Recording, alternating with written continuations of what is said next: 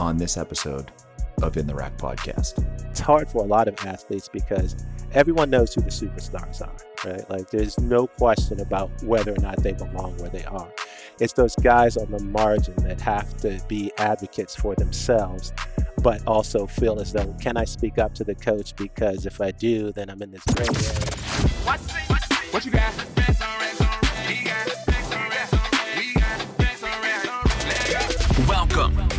In the Rack Podcast, where we provide you with a practical framework for breaking PRs in all facets of health and wellness. We are just a couple of bros giving you the simple hows in a world of complex wants. No filters, no scripts, no rules, just straight talk. Talk to him. Now, let's get into the rack with your hosts, Dr. Chad and Dr. Nick. All right, everyone, welcome to another episode of In the Rack podcast. I am your host, Chad, and with me is my co host and fellow physical therapist, Nick. Uh, we have another guest speaker on the show today, and um, his name is Aquil Abdullah. Is that correct? That is correct. Ah, yes. All right. So, yeah, uh, Nick is going to tell the story about how we got connected with Aquil. But Aquil is not only a father, but he's also an Olympian and a Hydrow athlete. So uh, we've got a lot of cool things to talk about today. Absolutely. And um, so Aquil was on the U.S. national rowing team from '99 to 2004. Uh, he competed at the 2001 and 2002 uh, World Championships, as well as competed in the 2004 Athens Olympic Games. So that's pretty pretty cool career. Yeah. yes, Yeah, me. So Absolutely. Yeah, we we got introduced to Aquil through his wife, actually, Megan. She is a local physical therapist as well, and she's uh, been recently getting into the women's health side of things. And she is a good friend of one of my training clients. So Megan reached out to me, and I was like, "This isn't really my cup of tea." So I put her in touch with our women's health PT, Katie, and uh, from there, the relationship started. And, and Megan will be on the podcast in a couple weeks, so that'll be fun. So that is how we got introduced to Aquil, and we couldn't be happier to have him on the podcast today.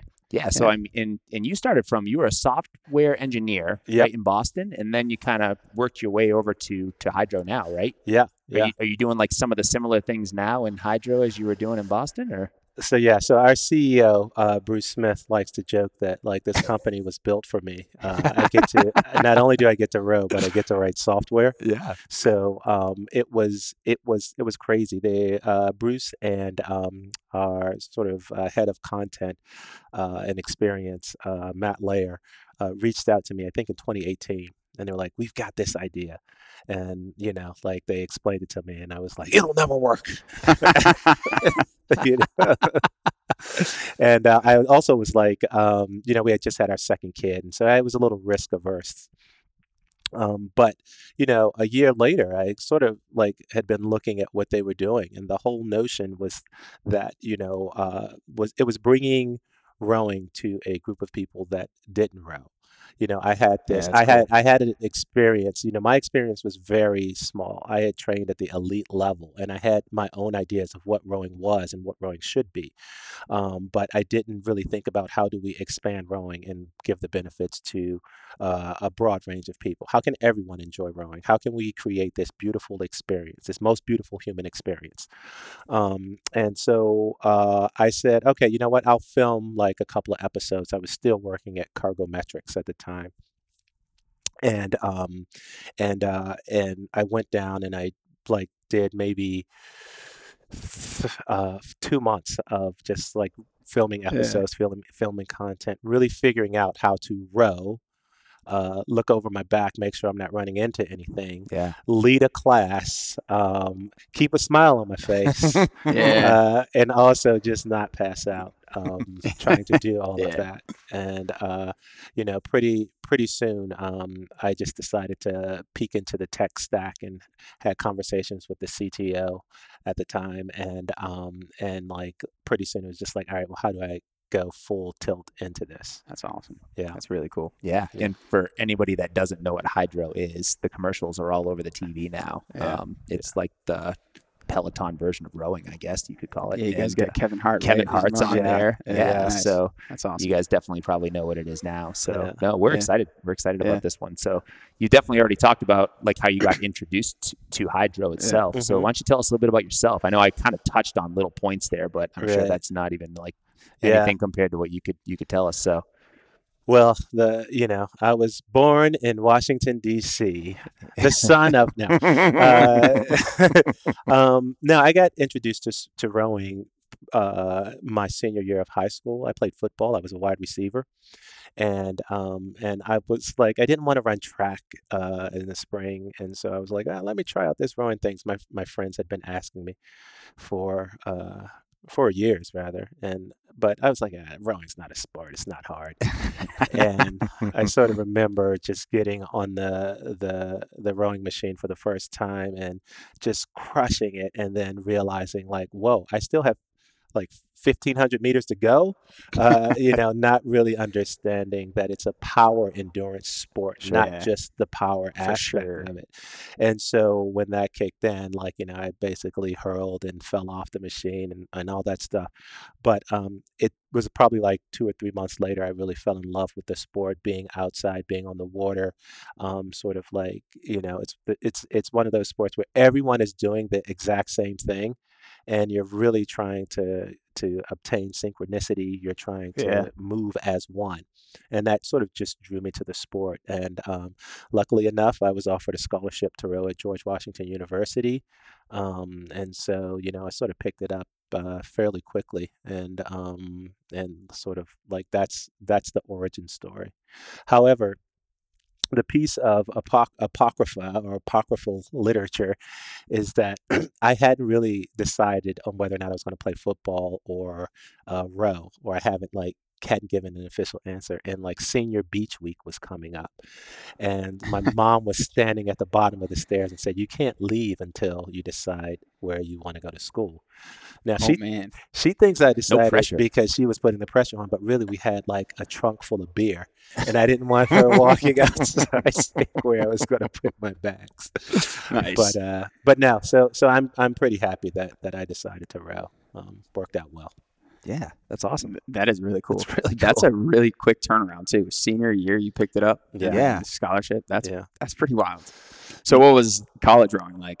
Well, you know, I think that the it's it's one of those things that um, each level you you you go to as an athlete, it just you do more, right? Until you get to, I think actually like the elite level where you're working to make small gains, and then you're sort of maybe doing a little bit less. But um, the jump from high school to to college was was was pretty shocking for me because we had a lot of good rowers on the team, and so um, I was walking into a place where I really had to step up my game.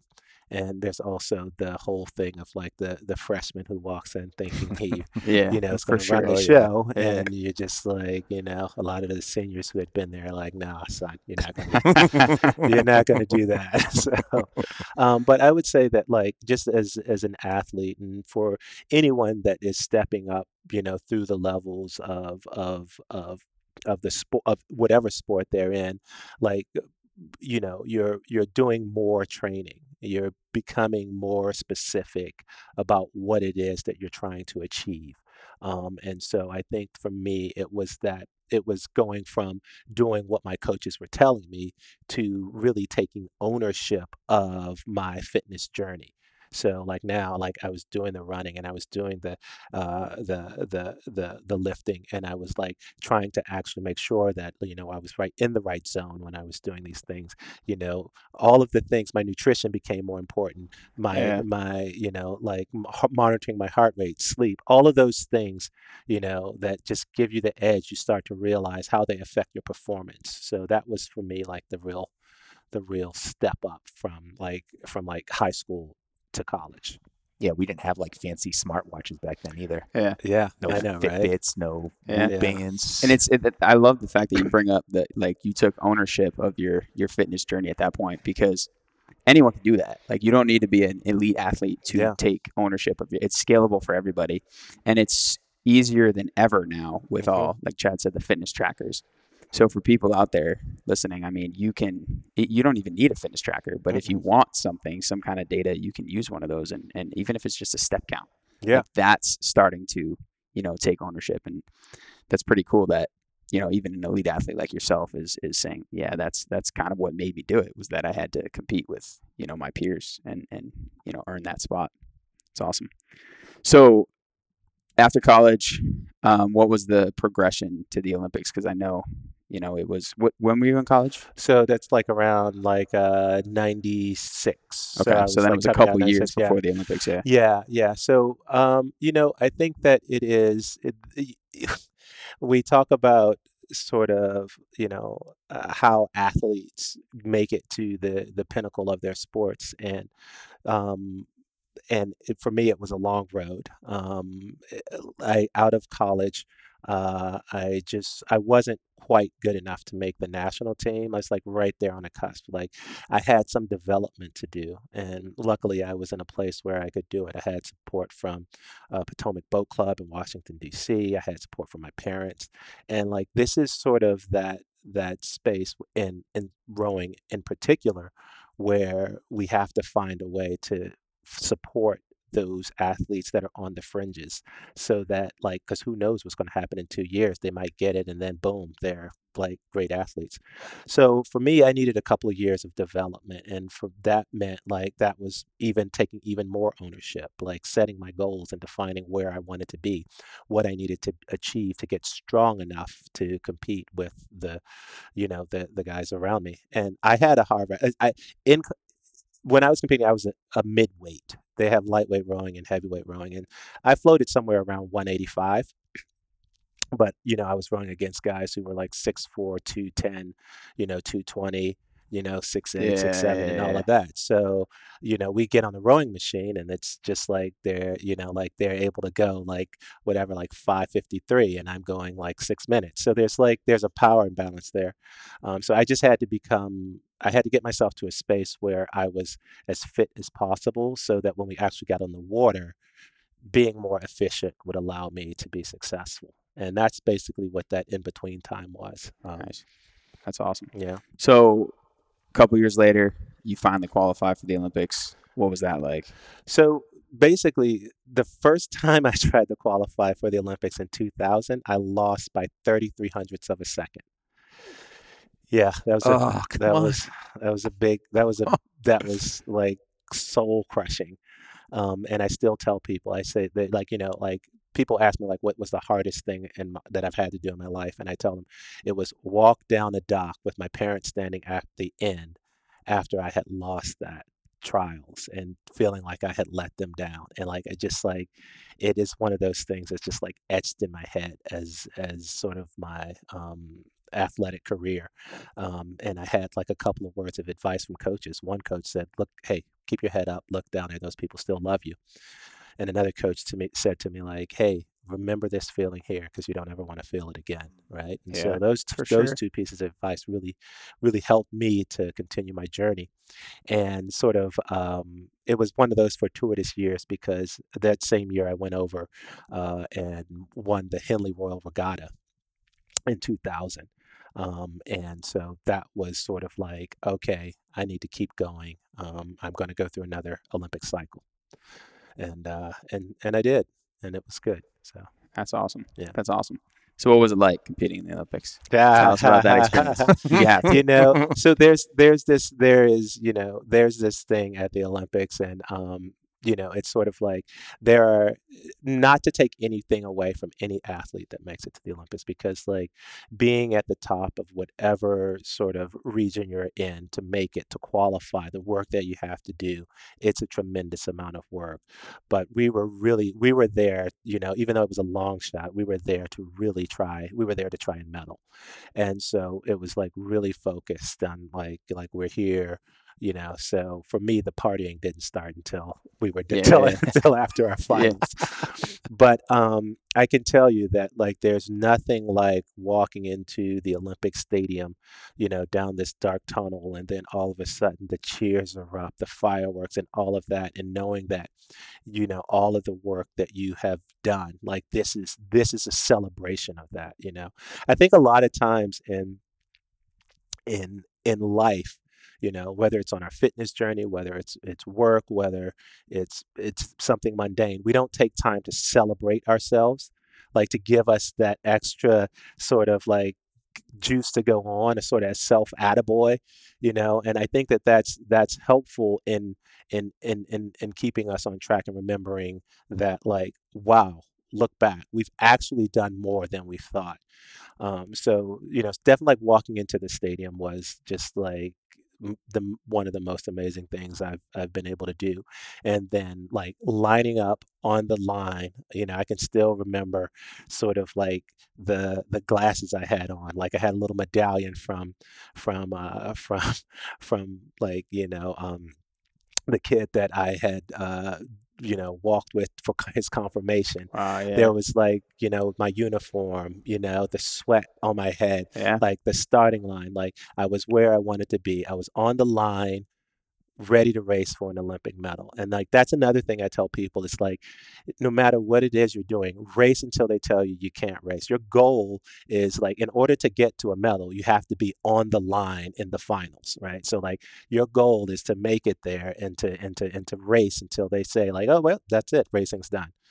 And um, so like that's that's sort of like being there on that moment uh, in Schinias in Greece, you know, the the the birthplace of the Olympics, um, was just like it is definitely there's it's one of those moments that's etched in my memory. That's awesome. And then the cool. partying started. Yeah, I bet. I bet.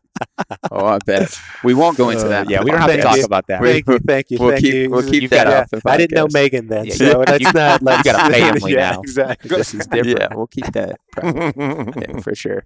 Um, so what happened with the Olympics? Um, so uh, to make it to the finals, it, was actually a dead heat uh, with us and um, and uh, and uh, and and and Denmark. Um, and we like were sitting there after the semifinals, just waiting to see who was going to make it in. We were charging towards the end to make it, and so it was the first time in a long time that there was a seven boat final uh, at the Olympics. Usually it's a six boat final. So we we we ran, we raced, and I think uh, we had we had given we had put a lot into that race. So going into the finals, um, I don't know if we were our freshest, but we were there to race, and so whatever we had, we gave, and we wound up coming in sixth.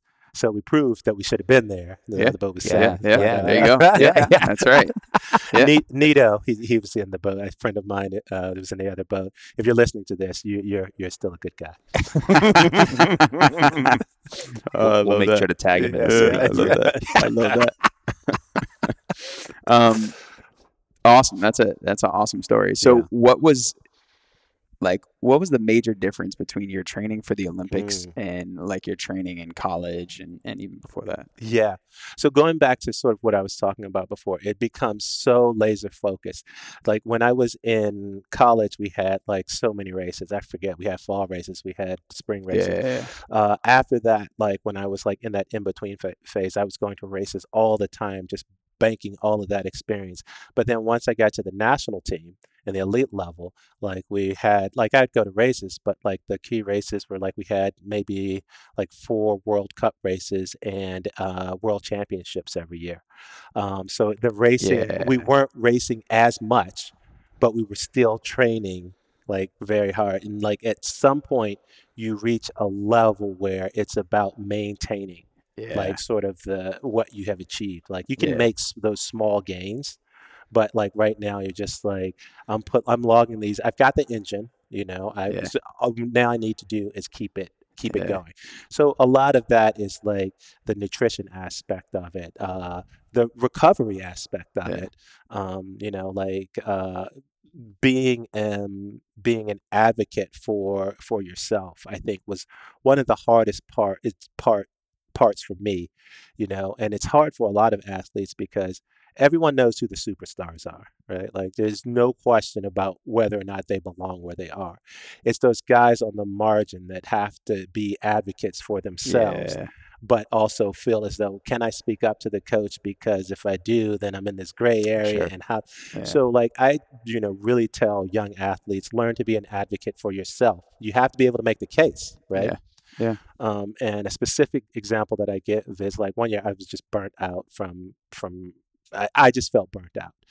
And I said to my coach, I said, "Hey, uh, you know, Chris Korzeniowski, he's this this Polish guy. He's like, hey, Korzo. He's like, yeah, it's a key. You know, he's like, I love his, his accent. I said, like, um, you know, I need to go. I'm I'm burnt out. He says, all right, I'll send you to train with the canoe and kayaking team in Lake Placid.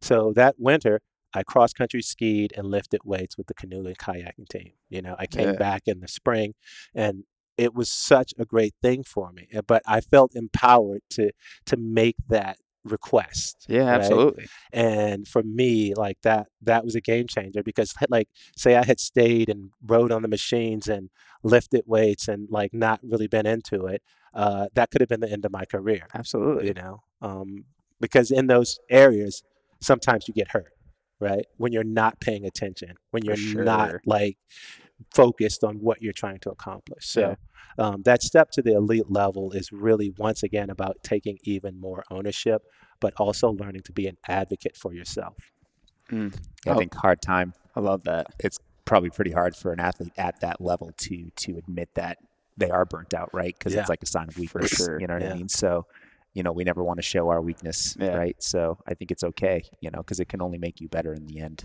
Yeah. well that's so much of the conversation that we're seeing right now Yeah. right like how do you we we we the model of you know like well you know like now that it's like in business it's empathetic leadership but like moving from the the coaching aspect where we push ourselves as athletes to the limit right we push ourselves in so many areas to the limit and to say that we can't do it is admitting failure but also that's a strength to admit that like i'm not saying that i can't do this i'm just saying i can't do it right now Sure. Sure. yeah now we talk about that a lot on this podcast. Like people advocating for themselves with their doctors, with their therapists, whoever they're working with, uh, you know, on their health, their nutrition coach or nutritionist.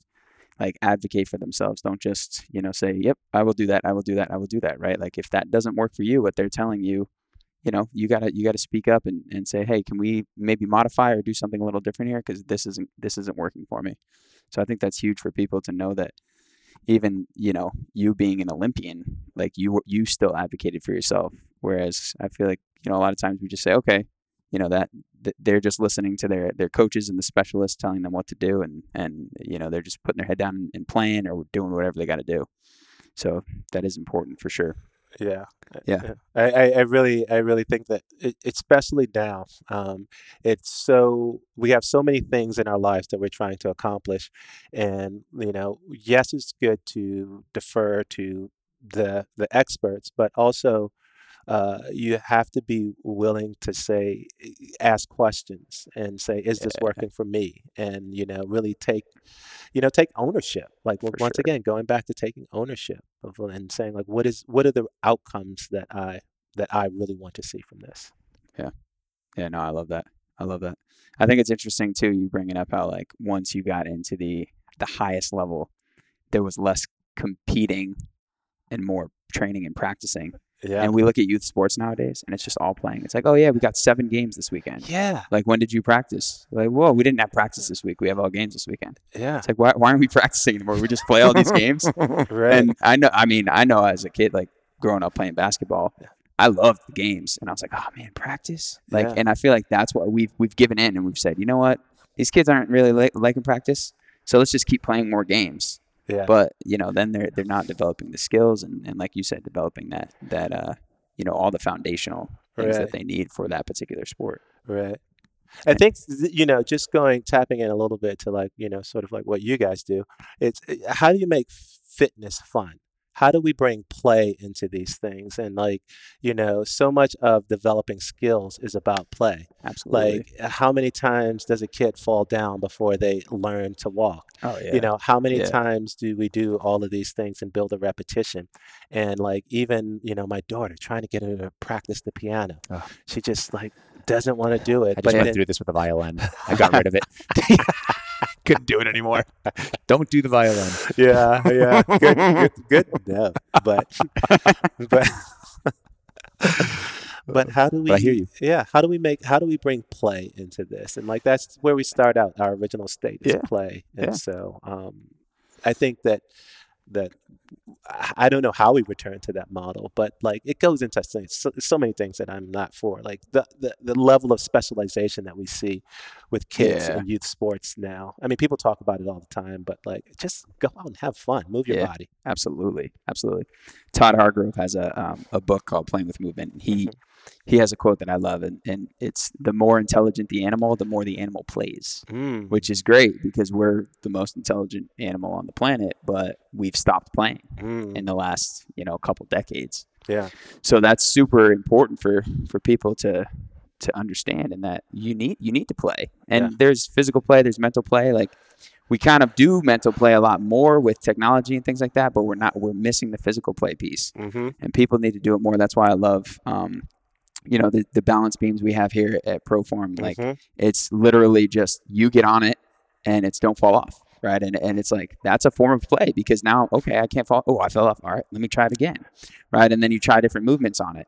And then I do with um, a lot of training clients. I just set up like a an obstacle course, and basically I say, all right, the blue turf upstairs is lava. Can't hit the lava. Floor is lava, right? So you got to jump from one box to the other or walk across this unbalanced. So I like to implement that at least, even if it's just five minutes as like a warm up, Mm-hmm. because it's a form of playing. Yep. Um, and and for people listening out there, like play should be like when we're playing a game. Sometimes it, it, it might not be considered the play that we're talking about right now because it's it's a high stress stakes. Right, It- it- it's it's if you're playing a game where there's a scoreboard, like you're trying to score more points, so it becomes stressful. Yeah, it's fun a lot of the time, but there's an added stress component, and there should be some level of you know risk and stress involved with play. But we've kind of overdone the whole organized sports. I think you know Mhm. where it's it's kids are, are becoming more stressed than Yeah. actually enjoying the play. So we need more of that in the practices and, and the training. And I think that's cool that you said like when you became more elite, you trained and practiced more. And if we can get kids to enjoy practice more, Yeah. that could be huge because now they can enjoy the sport again and not kind of grow to hate it. How many kids do we see nowadays? They play this sport, they specialize in the sport, and then they don't even end up going wanting to play it anymore after, say, like sometimes middle school, but after high school because they're like, oh, I'm done with it. I had so many friends growing up playing Yeah. basketball that that happened to. They're like, I got burnt out from it. Like high school did it in for me, Yeah. right? Because it was too much. Like it was, it was just like, you know, they didn't like practice. The games became too stressful, high stakes. Parents putting pressure on them. They're just like, I can't do this. I'm just going to go to college and and drink. Like that's pretty much what happened. Like, so it's it's Yeah. it is it is interesting that, that you bring up the, the you mentioned thing. something that I thought is just like for anybody that's listening with with children, like the whole balance thing, right? Yeah. Like we have a pull-up bar in our house. My daughter, who's seven, is almost doing a full pull-up, That's but she like climbs the inside of the doorway and jumps up. My son, who is three, looking at her now can climb all the way up, and he pretends to do pull-ups. He like but but like that's just it like i i watched we were we were out for a walk and i just watched them they like jumped up on a log and like that's play like it- that, like you were talking about Yes. the pressure but like the pressure doesn't have to be there like Yeah. just pull something out and start like Yeah. figuring out how you move like Yeah. how you balance Exactly. how you hang Yeah. you know like all of those things it's that's it's play. exploratory. Play should be exploratory for sure, and it should be you know in, intrinsically motivating to an extent. I know there's a lot of kids out there that are motivated by external factors for their sport, and that you know that borders the line. Like, is that actually playing the way we should think about playing? Like, it should be intrinsically motivated. You should be doing it because you want to do it, because you're you want to see how this works. You want to see if you can do this, if you can succeed at this, not because oh I got to do this because I got to impress my coach or I got to impress my parents. Like, and that becomes a factor that as you get beyond like into the elite level, yeah, that needs to be there. But early on, no, like we shouldn't have that being at the forefront. It should be more, you know, within. Like, what do I want to do? How do I want to move my body, right? And just kind of mess Well, around with it. I think that to to sort of just sum up what you know we've been talking about, it's something that I talk about in something in some of my workouts is curiosity. Yeah. Right. You want to get better at something, then be curious about it. Yeah. Right. I love that. Like be curious about uh, oh what happens if I lean back just a little bit more here? What happens? How does that affect what I'm seeing on the screen? So th- I think that it's that it's that curiosity about things and like you said like out of those high stress conditions that allow us to really make those types of gains that we want to make you Yeah, know like for oh i'm rehabbing from this what if i start just playing with this ball here and what Yeah. happens like how does that feel Yeah. you know so like so many of those conversations we we're not having with ourselves and that curiosity i think is key Absolutely. I would say that's huge too. Like you, you even said for physical therapy, like we have a lot of people that come in and, and they're hurt and maybe they had information from another PT or a doctor like don't do this, don't do that, and then they just stop. And I'm like, well, have you tried this? Well, no, the doctor told me not to do that. Right? Well, you know, if nothing's broken, nothing's unstable, Right. try things. If it Yeah. doesn't hurt, you can do it. You Yeah. know, it's it's not if it's if it's hurting, okay, maybe reevaluate. Can you try it a different way? Can you do something different? Can you make a little tweak? You know, and play around with it. And that's a conversation we have day in day out with people, and Yeah. they haven't tried that themselves because you know maybe there's been some you know fear avoidance because they've been told certain things whatever the case may be but that's you know that's a huge part of our rehab is like hey Yeah. try it see what happens especially with something like runners Mm-hmm. You know runners get told all the time oh just shut it down for three weeks and then Mhm. they shut it down they listen they go back to running and go figure again. it comes back Right. right and we're just like hey no we don't want you to stop running but we're going to play around with some stuff We're gonna be Right. like oh let's try some hills instead you know so um, those are techniques that we're using all the time but i like that i don't think i use the word let's let's get curious about it but I, i'm going to start for Yeah. sure that's awesome Yeah. Yeah. Well, I mean, like, if from coming from the standpoint of liability and things like that, it's easy to say, don't do these things. oh for sure and for you sure don't, you don't, and, and you also take the, the the burden off yourself of having to yeah figure out what it is Yeah. that needs to be done. So yeah. and we people listening to this they probably it probably sounds like we bash doctors a lot but We kind of do. Well, I know, but it's and it's but I want to reiterate we we say these things and and you know we, we we might be bashing a certain profession or anything, but it's not their fault. It's how they're trained. Yeah. because they're trained to to look at things a certain way, look at images instead of the person, and they're trained to look at the point point of pain, which Mhm. is going to mislead you. And then also, we've talked about this over and over. The insurance company doesn't allow them to have more than five ten minutes with a person. So if you only have five ten minutes, right, you're not going to tell them how to be curious and go play with their movement because you don't have time to. right, You're going to say, you know what? If this hurts, just don't do that for four weeks and then come back and see me. I'll see you for another five, ten minutes and we'll see where you're at. right, Right. So that's right. all they, they get for time. And Yeah. that's where, where we've, we've gotten ourselves into a little bit of a bind because the system is, is, is mismatched with, with where we're at, eh, eh, you know, culturally and as a society. And we need to, we need to make changes Mm, for sure. Agreed. Yeah. Deep stuff, man. Yeah. It is. Agreed. It is. Um, all right. Let's, uh, so we, Let's lighten it up. Well, yeah, man. let's lighten it up. Yeah, how- like- how do you- Seriously. So, Come on. so how often do you row nowadays? Uh, it depends on the time of the year. Like right Okay. now, like so, um, I I uh, in the my year sort of goes from our home base, Hydrow's home base in Boston. We where like I could go and row like a couple, you know, probably like three three to four times a week. I'll actually row, even though I'm probably just filming workouts twice a week. Um, uh, but like you know, I do so in the winter. I usually do like one week a month in whatever location we're at. Uh, and then, um, but during that time, I'm like on the indoor machine. I'm on the hyd- my Hydrow at home, Mhm. uh, surfing.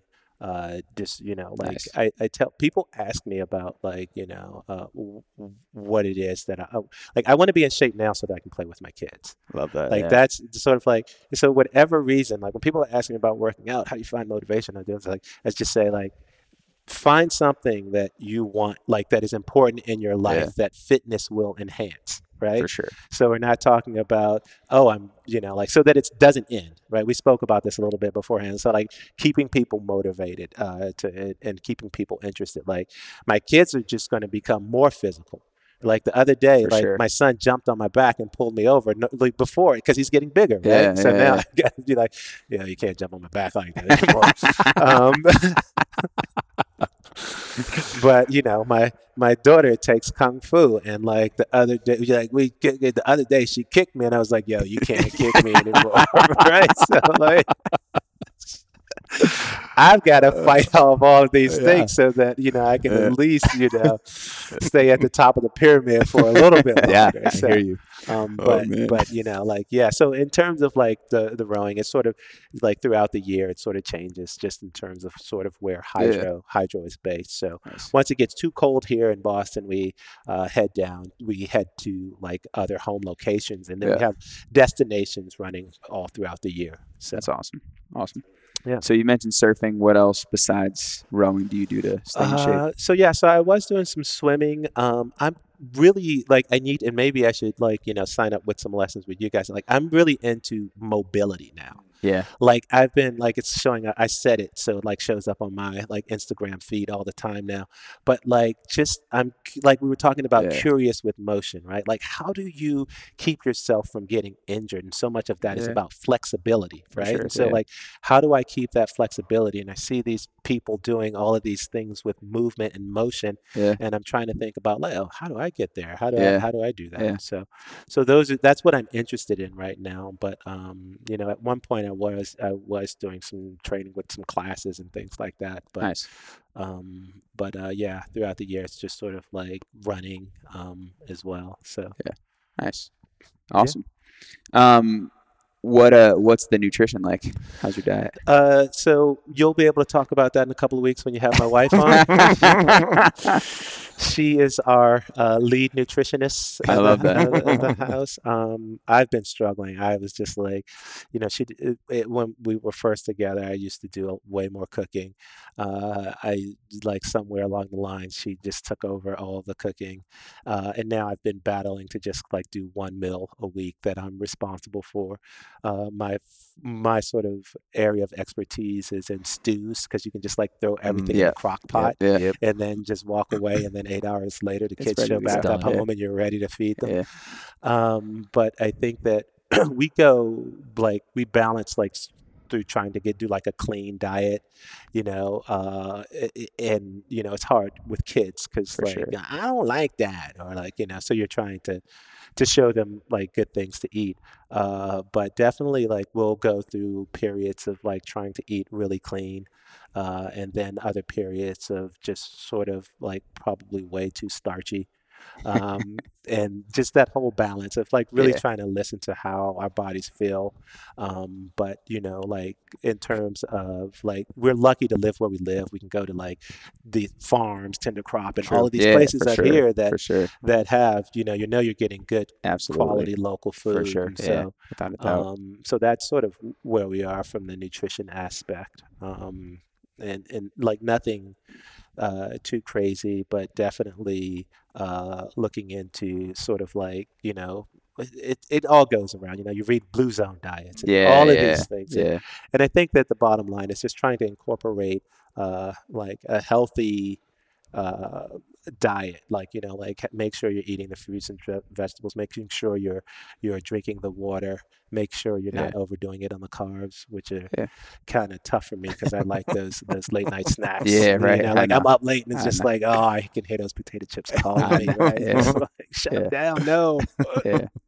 I know it's it's tough nowadays, Yeah. and everything's so convenient, right? Yeah. readily available. That's the Yeah. I think that's the biggest challenge for for everybody is everything so well. Number one, so convenient, but then Yeah. there's so much processed stuff that that is so easy, so much easier. It's highly Oh, palatable, and, Yeah. and that's those are the biggest challenges for people. But yeah, you hear that, everybody? Uh, an Olympic athlete struggles with it too, so Yeah. you're not alone in that, right? No. Everyone everyone struggles with that. Yeah, the key is to just keep it out of your house. Don't buy it. That's like it. you see those cookies, That's like it. don't buy them. Just Yeah. like don't buy them, and, Yeah. they're, and they're not there.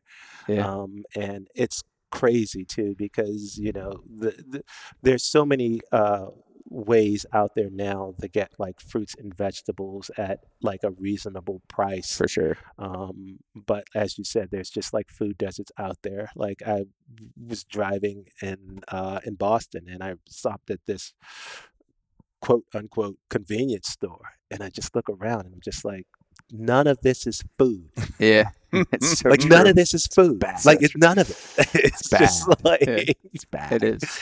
and so you're just like people just they don't they don't have the they don't have the choice um, in a lot of places and so it's it, it, we struggle as well to try to to try to get good stuff i should say megan struggles Yeah. uh, to to try and get good stuff on the table now, do your kids eat what you guys eat at dinner, or do you make them separate meals? for the most for the Yeah. most part they eat what we eat but like if we're doing something they're still sort of suspect on fish yeah, and so um you know that, like you know like for me my favorite thing and i could eat it all the time is like megan makes this salad with just like rotisserie chicken just pulled Yeah, apart yeah. some like goat cheese and, and like to me like some cranberries thrown in there a couple Yeah. walnuts boom for me. Like I could eat that all week. That's just like to me, it just tastes really good. Yeah. Um, I can't feed that to the kids all week. Um, Yeah. But um, yeah, no, we put at least a portion of what we're eating Yeah. on their plate. Like even if we're uh, uh, copping out and buying organic chicken nuggets uh, with sweet potato fries. Um, Yeah, this sounds too familiar. Yeah, We do the same thing. yeah, yeah. Hey, Air I mean, fryer was yeah. the best thing we ever bought. We just Yeah. throw everything in the air Yeah. fryer. It's Yeah. done in like ten minutes. Yeah. Just throw it right on the plate, and you're you're good to go. Yeah, yeah. Well, you need it. We're busier than ever. I Like know. as just as just as as humans, like Yeah. we're so busy nowadays. And yeah, it's like, could we be less busy? Of course, but I mean, the world is the way it is, and, and we're all busy. So you find you find workarounds for sure. Yeah. Cool. Well, I was going to say this is one. I mean, like we were talking about earlier, I think, but this is sort of like one thing that the pandemic has done for us is it, it has helped help us to and our employers. I think a lot of times you guys are your own employers, Yeah. so different for you, but Yeah, yeah. but realize that like there can be more balance, right? You know, like so much of the pandemic for me was like learning how much I didn't do when I was going into Boston every day, right? And they're just like, wow, like I'm like I'm patting myself on the back. I'm a great dad. Yeah. it's like, wow, like there's a lot of stuff that's Yeah. happening here that like Because you have to do it now. because well, yeah, yes, Because you're home. That's that's Yeah. what happened to me. Yeah. So uh, yeah, yeah, I'm like, well, exactly. you you hey, you did that to yourself. You Well, wanted that's to cut your hours. that's Yeah. true. you wanted to cut your hours. hours. here and then go figure. You got Now I kids at home, sit man. at home and I'm like, damn, Now now I you gotta gotta- do the dishes. You got to go now- pick up the kids off the bus I know. I gotta pick 'em Before up the you were just working. Yeah, I know. you were just working. I know. yeah. Yeah. I have a checklist of things I got to do every day, and I'm like, wait a minute, the kids, wait, the kids have to get off the bus at what time? Because they have two different stops, and I'm like, oh. Ah. So sometimes I, I've screwed it up once where I missed one, and then I had to like wait for the bus to come around, and I was hoping and praying it would get there, just so I didn't have to leave leave her on the bus. Father, awesome. Father of the Year award. Oh, But I got her. Yeah. It's all good. All right, Aquil. Any anything else you do uh, for your health, like aside from the fitness, like meditation, uh, cold tubs, saunas, anything like that? So, you know, like all of this is just like when we lived in um, when we lived in uh, Boston proper. Uh, I used to go to a place called Body Squad. It's started by a friend of mine. So Yeah. more of like an active recovery Yeah. type of deal. So you get in there, they have the Normatec, they have Yeah, like someone just stretching you out, and it's just like you know, um, but uh, like uh, you know, and so I had asthma uh, growing up, and so for me, I used to actually do a lot of breath work, just really focusing on my breath, putting, trying to, in, in meditation and visualization, to sort of put myself in a place where my body was having a physical reaction so that I could work on staying calm through those periods. And I think that that's, that's very important. And like, you know, the, the- we discount sort of the, the mental aspect of our fitness and um, quiet time like taking time and stepping back is, is just so important and whether it's just walking meditation uh you know taking a walk or whether it's just sitting down and taking some breaths um i think like you said there's just like so, there's like apps out there for all of this stuff you Yeah. can you don't have to really jump in like you know with meditation classes you can find a way to sort of figure out and then as you become more curious uh, do those things. But For for, sure. me, like surfing is definitely a, a form of, of, of meditation. Yeah, You're just awesome. like away from the land, Yeah, right? absolutely. And like you're just out there. And so, Yeah. yeah. It's crazy. Silence is a form of discomfort for people nowadays, right? Yeah. Like that's crazy to think that silence has become a form of discomfort. It's it's insane that when when you actually step back and think about that, but it's a reality. So if you can get yourself to be more comfortable with silence, it's going to do your health some good because it's going to promote some relaxation and and Mhm. remove you from all the stressors of your life for sure. Yeah. Yeah. I like that. Cool. Definitely. Good. What do you got? Yeah, I'm, I'm I think I'm good. I we yeah, uh, and we get that one last question that we ask. oh yeah. Go One for last it. question. Oh, you, want me to? Do it? I- I'll you want me to I'll do it or No, you no, do no, it? no, no, I Okay. I- I just I, you you do, look I at do the it. screen. Do I well, do it? I was like, wait, You which could do question? Did I do it? I don't know what the question is. Oh, yeah. it's what, and you probably already answered this a Yeah. few times, but you know, maybe we'll just kind of highlight it towards the end here. Yeah. But like, what's one piece of health advice from your experience that you could offer to our listeners that they could probably start implementing like today? Mm, mm. Start small. Like, uh, you know, like uh, if you're if there's something you're trying to achieve, start small. Like, if you're trying to walk, uh, put on your shoes, go to the door. Like just that. just start that process, Yeah. right? Um, and and be curious. Like, you know, like you it, it we, we you don't have to make a an enormous change at the beginning to get to where you want to go. So, like, my advice to people who want to start their fitness journey, uh, expand their fitness journey, uh, do it with small changes. And that's something you learn at the elite level. You don't go and like throw your whole program in there and say, Yeah, what can yeah, we change here to try to find improvements? And so that goes into the curiosity part. So, start small and be curious. Mm, I, love like that. it. That's, so awesome. true, though. Yeah, That's it so is. true. You try to do everything at once, and, but it, it probably ends up hurting you more. Oh, times. yeah, it's hurt yeah, me yeah. more times than, Yeah, than for sure. not. So, yeah. for sure. So we've got the next episode is actually going to be Megan, which is Yeah, because next week is 'Cause a next break week. yeah, yeah. because we're doing it every other week now. What, what is the date? I don't even. so it's oh, not next 20 week; it's the week Yeah, after. okay, yeah, yeah. Because next week's next Friday is April first, right? Yeah. Yeah. Yeah. Okay. Yeah. yeah. I'm away next Friday, so she's probably go, going to yeah. not be excited to do it. Yeah. But the week after that, It'll I'll be the week after that. This will be the week after that. It'll be the week. It'll Yeah. definitely be the week after that. I looked Yeah, it up. Yeah. So I, I have the moral of the story, and normally I do this during, but I did it before because I wanted to be prepped for this. And some of the stuff you hit on today, so I'm kind of glad I put it in there um, because I, I actually took some of this from some of the stuff that Aquil has written on online. So kind of just put it all together and put it in my own words. But so here it goes. Aquil has has not only had an amazing career, but he has had a great outlook on fitness, and I think it's an outlook that we should all strive toward. Aquil considers himself a lifestyle athlete, meaning he performs the activities that help support him being able to do what he likes to do. He swims because he loves to surf. He does plyometrics because they help him play with his kids. Yep. Um, and he rows because he loves being out on the water. I guess we could have put surfing there too. Now knowing, right. uh, Yeah. I didn't know he was a surfer. Uh, next time you're thinking about your fitness goals, think about the activities that you like to do instead of having like bigger biceps. Yeah. 100%. uh, if all else fails and life continues to take the wind out of your sails, grab yourself a Hydrow and start. I like that. yeah. I'll see you on the water. Joining us in the rack this week. Make sure to subscribe so you don't miss out on any future episodes.